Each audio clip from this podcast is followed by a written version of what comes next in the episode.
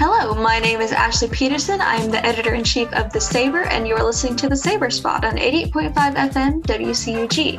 And today I have with me in the virtual uh, studio uh, our reporter Destiny Williams. How are you doing today? I'm good. How are you? I'm doing well.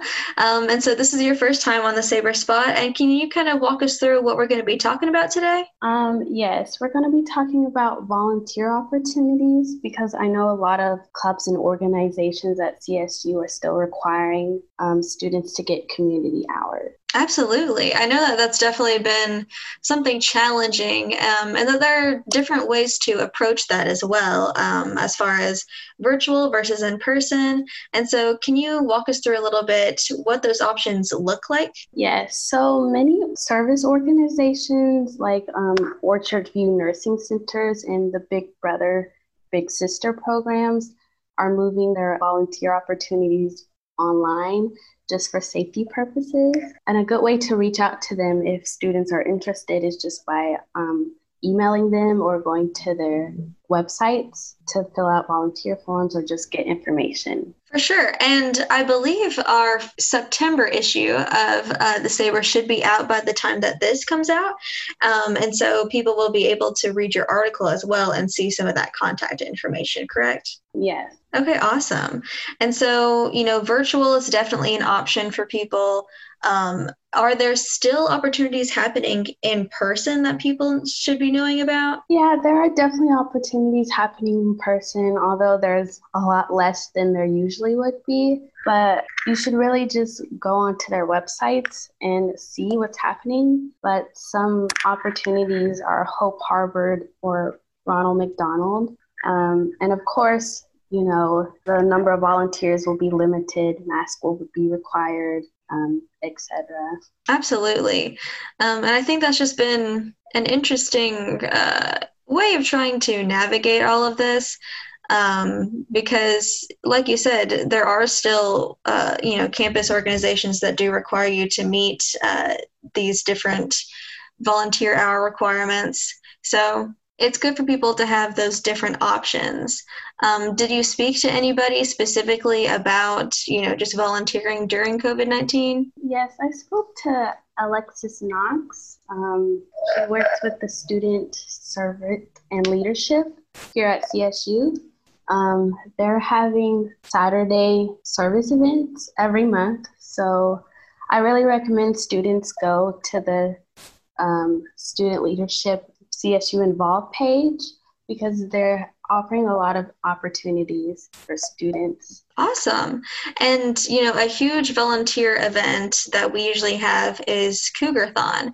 And so, do we have any information right now about what that might be looking like? Yes. Cougarthon is, well, according to Alexis Knox, it is supposed to be taking place, but, you know, they're going to monitor the situation and see how, how it goes. But as of right now, it's planned to take place. Okay, awesome.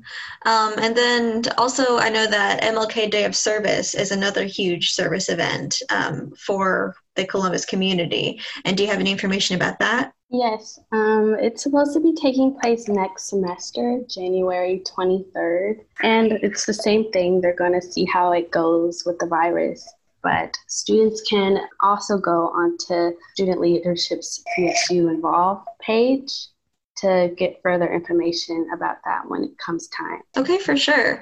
And it seems like kind of a theme of all of these is that flexibility is really key. Um, I think it is good that they're saying, you know, these are tentatively scheduled, but you know, being willing to kind of change course if we need to for the safety of our community and things like that.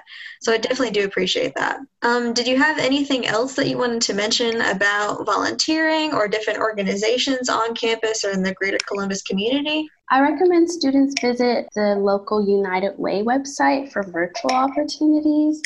Um, and also, Oxbow Meadows is a really good one. I'm currently volunteering there and it's really helpful for me because I was stressed about it. Right. And would you mind giving us just a little bit of information about what that has looked like for you? Um, yes. So basically, um, it's based on education standards for like elementary students. And I just create videos about a standard. For example, like if they're learning about the moon phases, you create any type of video you want, and then um, a worksheet and a lesson plan. And you can also um, do multiple ones if you need more hours. Okay, neat. Yeah, I didn't know that was going on. So that could definitely be like a good opportunity for students to check out.